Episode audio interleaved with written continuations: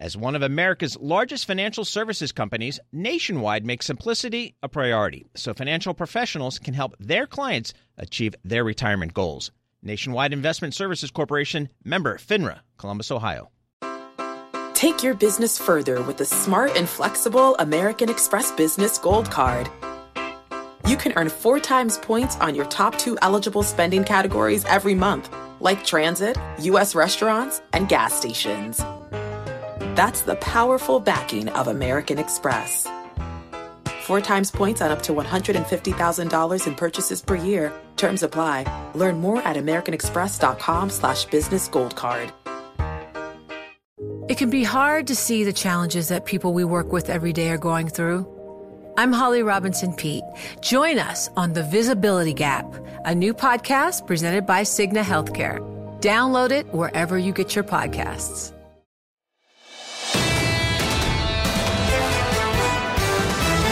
Welcome to the Bloomberg Surveillance Podcast. I'm Tom Keane, along with Jonathan Farrell and Lisa Abramowitz.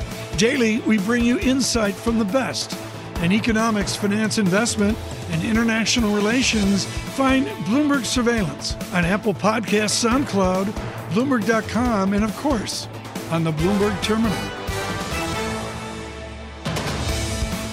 Joining us right now, Marilyn Watson, head of global fundamental fixed income strategy at BlackRock. Long ago and far away, she was head of global fundamental strategy for the Bank of England. We're thrilled that she could join us uh, this morning. You have been in the halls of the Bank of England. Mm-hmm. How do you distill the chaos in England and also at their central bank?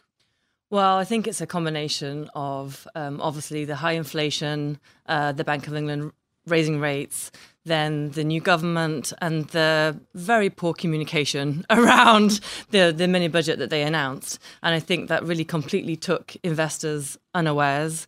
Um, there was no sign of how, um, you know, they were going to cut, you know, cut expenditure along with mm-hmm. the cut in taxation. And I think it just added, you know, on top of Brexit, on top of, you know, the deep Um, you know, issues we're seeing in terms of economic activity in the U K. Um, I think it just created, you know, a lot of, um, you know, carnage essentially in the gilt market for a time. Big time. Tom, when you learn to ride a bicycle in the U S, they're called stabilizers. We what call, you call them, them training wheels. Training wheels. We training call them wheels. Stabilizers in the U K. Yeah, just so everyone knows what I'm about to say. Is this bond market going to struggle without stabilizers, like the Bank of England gilt market operation when it expires in the middle of October? So I, th- I think the Bank of England have already signalled, you know, with the uh, temporary, you know, measures that they announced. I think the Bank of England is keenly aware that they want to keep the market stable, so they may, in fact, need to do a little bit more. I think at the moment they're sort of treading a very fine line. The Bank of England, you know, have a very, very measured approach to monetary policy. Every step that they take, you know, is very, very finely nuanced. They assume essentially any tweaks that they make to the monetary policy won't be seen the full effects until at least eighteen months out. So they're trying to adjust policy for a longer term trajectory, and yet they're dealing with a very volatile market right now. So I think the Bank of England is obviously incredibly keenly watching what's happening, and I think they will be prepared to do more if they do feel the need to keep, you know, the, the market stable. But I think it's also a global phenomenon. I mean, we've seen volatility across all asset markets. We're seeing across, you know, all all sovereign bond markets. So we're seeing, you know, volatility here in the U S.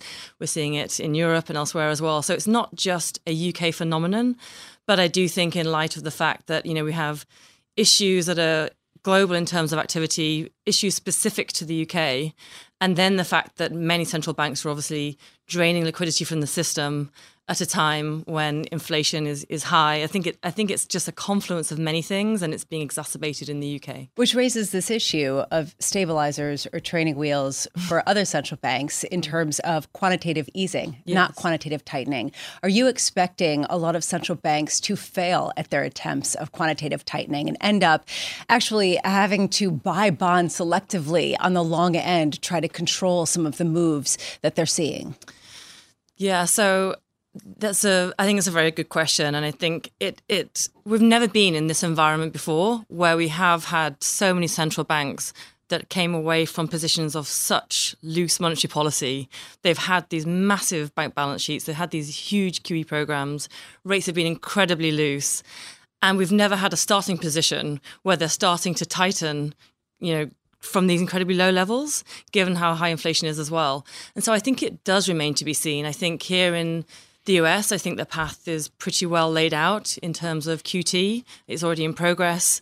I think in the U K and also maybe in Europe as well, it remains to be seen. I think in, you know, in Europe, we do expect in the E C B to continue to raise rates the next two meetings.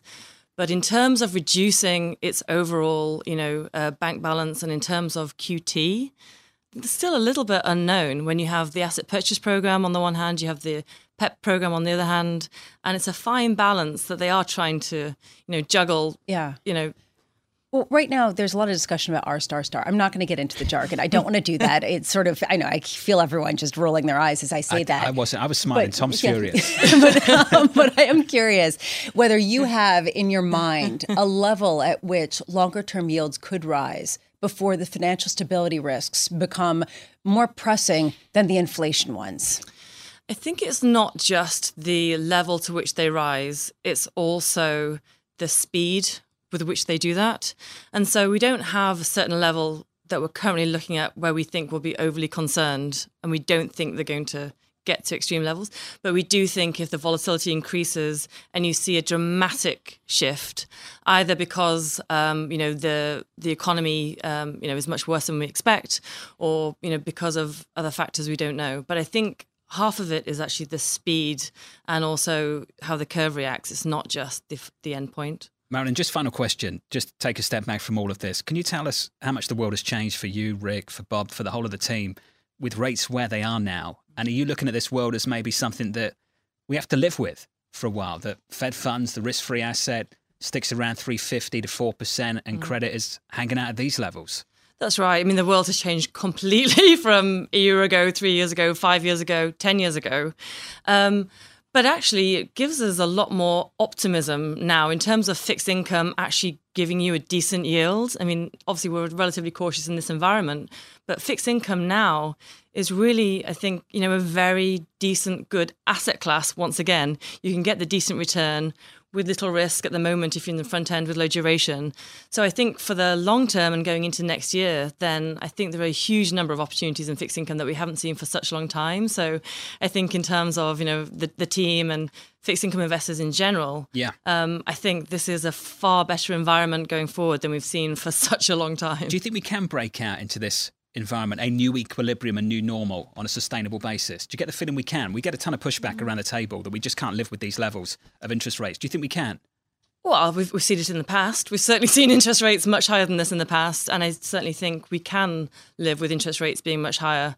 Um, and I think to a certain extent to get back to a healthy financial environment, you know, I think to have rates a little bit higher, I think, you know, is beneficial for a lot of different businesses. So um, I think it's certainly possible to get to a sustainable level that's beneficial for the economy. The world has changed, that's for sure. Yes, Marilyn, thank you. Awesome to catch up. Marilyn Watson of BlackRock. Stephen Schork, he's principal at the Schork Group. We protect the copyright of all our guests.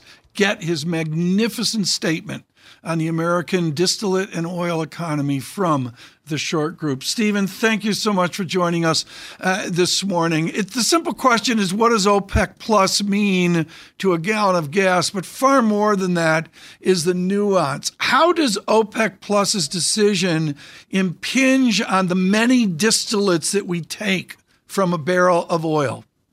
Yeah, absolutely. OPEC's only influence over the market, Tom, is the price of crude oil by, by constricting the production or increasing the production thereof.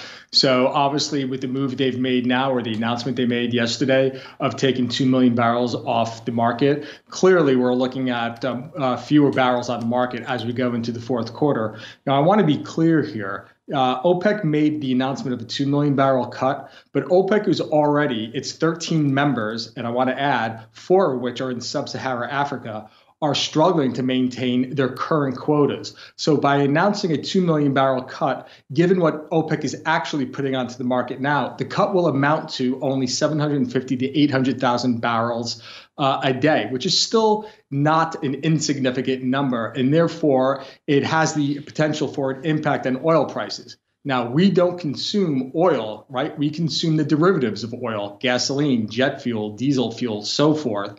Uh, what we've seen here now, to answer your question, Tom, on the U S East Coast is our refinery capacity has been slashed by more than half over the past ten years. We simply don't have the ability to turn what crude oil there is out there into what we need, into everything we need. Now, Thomas Sowell Uh, statement on economics is scarcity. We cannot produce everything that everybody wants.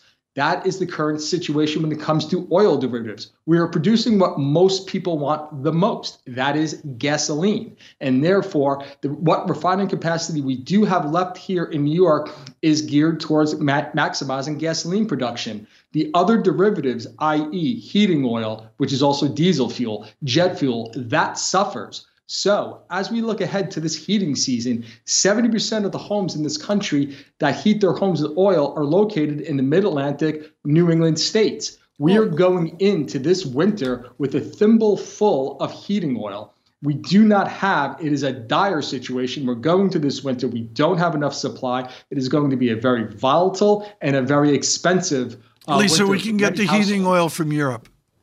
Well, yeah, that's going to be uh, tricky, right? Because we're going to be pro- trying to provide them with uh, natural gas as well. But Stephen, to your yes. point about refineries and capacities, given that there has been talk about releasing even more from the Strategic Petroleum Reserve to lower gasoline prices, how much are we bumping up against the limits of refineries where even a release won't really make a difference in lowering prices further? And really, uh, we're kind of out of bullets. Exactly. Well, we never had the bullets, Lisa. Uh, I mean, doubling down on a policy that has failed is stupidity on stilts. We have been trying to manipulate the price, we being the White House, have been trying to manipulate the price of oil now for the past year. Over the last fifty-two weeks, we've dumped two hundred million barrels of government-owned crude oil onto the commercial market. And what do we have to show for that one year later? In New York, heating oil prices are one dollar forty-six a gallon, higher, thirty percent higher than they were a year ago. So we could drain, and we're just about there with the S P R. Over the last fifty-two weeks, we've drained a third of our emergency supply of oil. So what does that mean? A year ago, we had forty-two days worth of supply of crude oil sitting in the S P R. Today, we have twenty-six days left of capacity. That is the lowest level since nineteen eighty-three. Now, keep in mind, the Strategic Petroleum Reserve is for emergencies.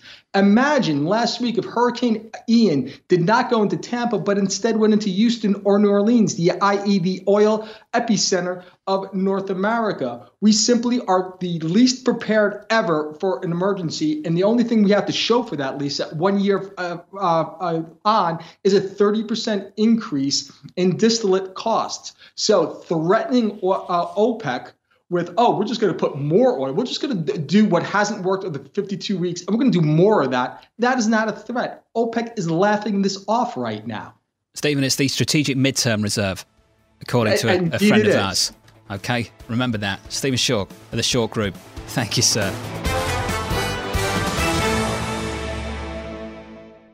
Nobody ever says make it complicated. That is why Nationwide makes simplicity a priority by providing financial professionals with straightforward, client-ready resources. From clear strategies to help clients meet retirement savings and income needs, to ways to cover rising healthcare costs and more, Nationwide simplifies planning so more time can be spent helping clients. Nationwide is on your side. Nationwide Investment Services Corporation, member FINRA, Columbus, Ohio. Take your business further with the smart and flexible American Express Business Gold Card. It offers flexible spending capacity that adapts to your business. You can also earn up to three hundred ninety-five dollars in annual statement credits on eligible purchases at select business merchants. That's the powerful backing of American Express. Terms apply. Learn more at americanexpress.com slash business gold card.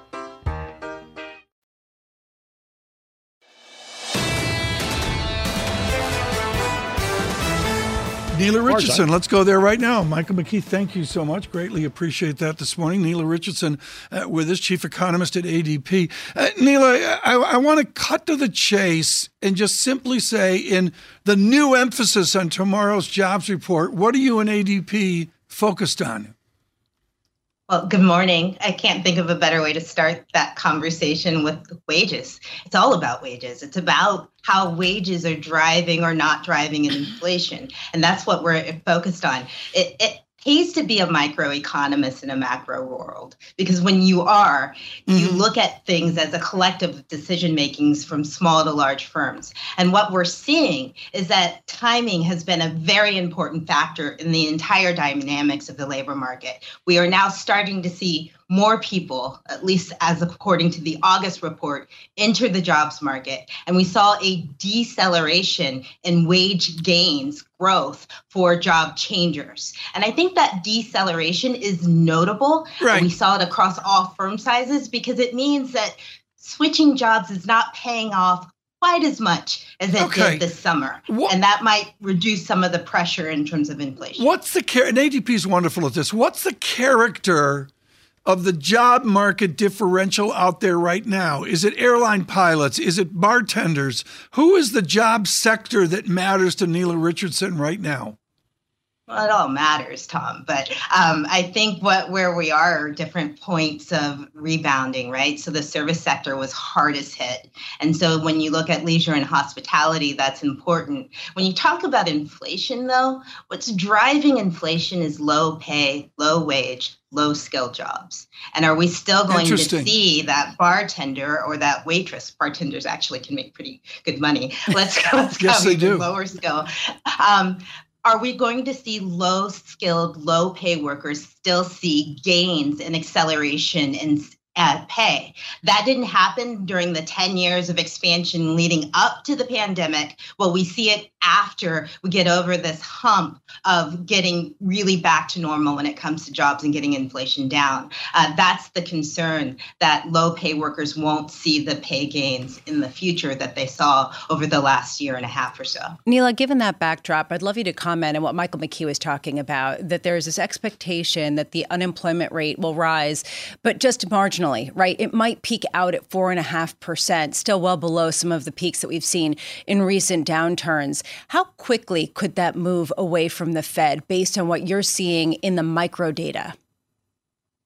Well, let's start with the jolts, because I think that's important. That was a big number this week to see a million fewer job postings. We at A D P actually think that postings peaked this spring, so we weren't surprised to see that decline. Uh, so that's the first indicator. The second, this timing issue is really prevalent. If more people are coming back to the labor market because they want and need to work, and yet firms are slowing hiring, that's what's going to happen. Going to cause the unemployment rate to increase. That denominator is really important. It's not the number of jobs created every month so much. It's the number of people entering the labor market right at a time when firms may be slowing hiring. So I'm really focused on the denominator of the un- unemployment rate. We're looking at this hoping that we still manage to get some sort of softish landing, but even Fed officials are really pulling back from that kind of language. Nela, from what you're looking at, what kind of downturn are we looking at based on some of the rate increases that are expected and based on the pace of weakening, the pace of loosening of this labor market? I think you're going to see it different angles. Um, Maybe you could call it a downturn by a variety of cuts as opposed to one big stab. Sorry to be graphic in the morning. But you're seeing interest rate sensitive sectors starting to feel some weakness in construction and manufacturing. Uh, if uh, we see uh, inflation really hit pocketbooks and consumer spending, you might see consumer services uh, take a bit of a hit as well. And so all those gains in leisure and hospitality that we've been touting might slow. Uh, professional business services are vulnerable for structural reasons as fewer people go back into the office. Um, that might change the complexion of like office support jobs. So the economy structurally is also changing at the same time that we might see some downturn dynamics driven by monetary policy. And tracing that all out is very difficult to do. Nela, always love listening to you. Thanks for coming on the show with us. Nela Richardson there of A D P.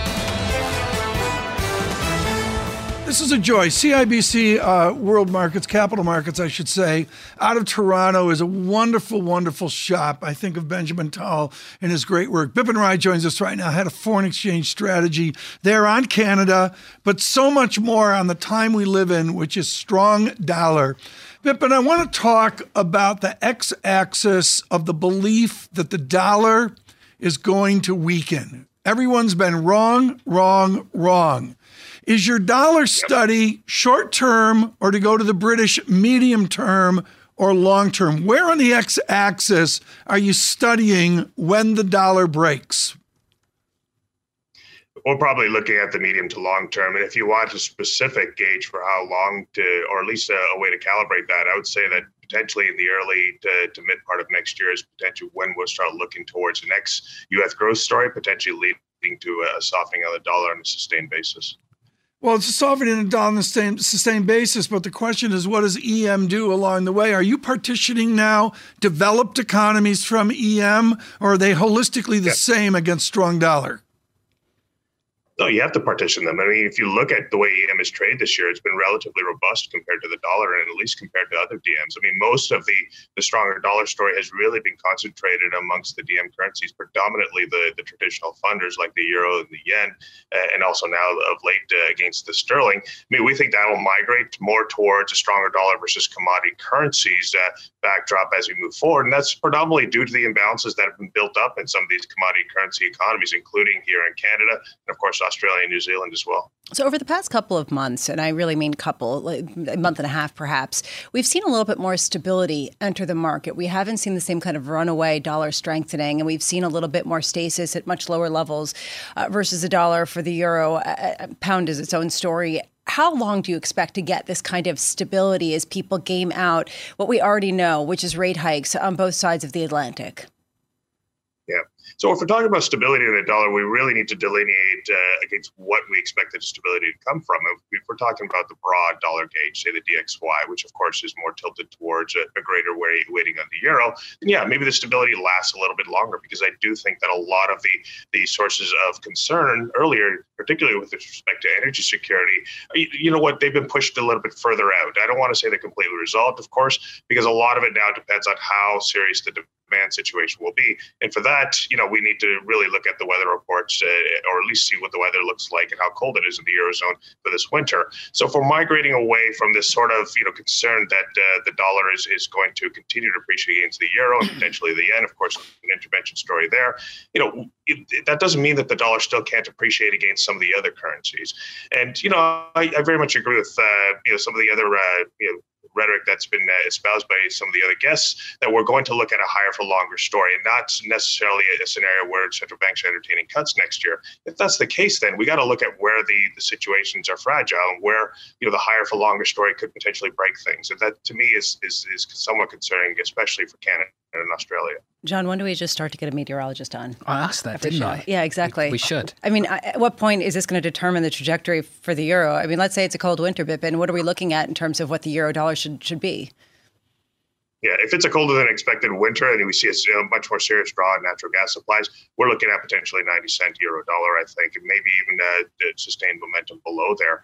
Uh, that's when you start worrying about whether or not uh, security risks, or, or at least natural gas security, is is enough uh, given what we have now. I mean, one of the key things that have really driven uh, that's really driven the euro lower this year is the fact that the largest economy in Europe. Europe, and of course, Italy as well, uh, both have had to reorient their, their energy story away from Russia. And again, that's that's a st- structural uh, change. That's not something that you could really uh, hope to address in one year or even two years.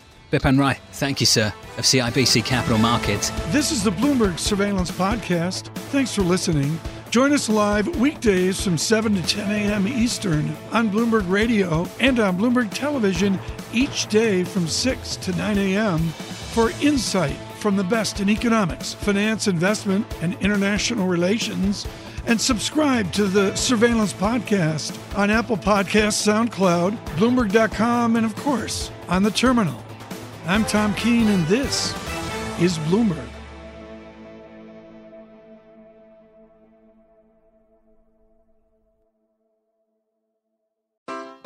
Take your business further with the smart and flexible American Express Business Gold Card. you can earn four times points on your top two eligible spending categories every month, like transit, U S restaurants, and gas stations. That's the powerful backing of American Express. Four times points on up to one hundred fifty thousand dollars in purchases per year. Terms apply. Learn more at americanexpress.com slash business gold card. From Silicon Valley to Wall Street, the promise and perils of artificial intelligence are playing out on the world stage. But what will the next phase of A I adoption look like? Which companies, from big tech to startups, will dominate? And where do the risks and unintended consequences lie? I'm Emily Chang.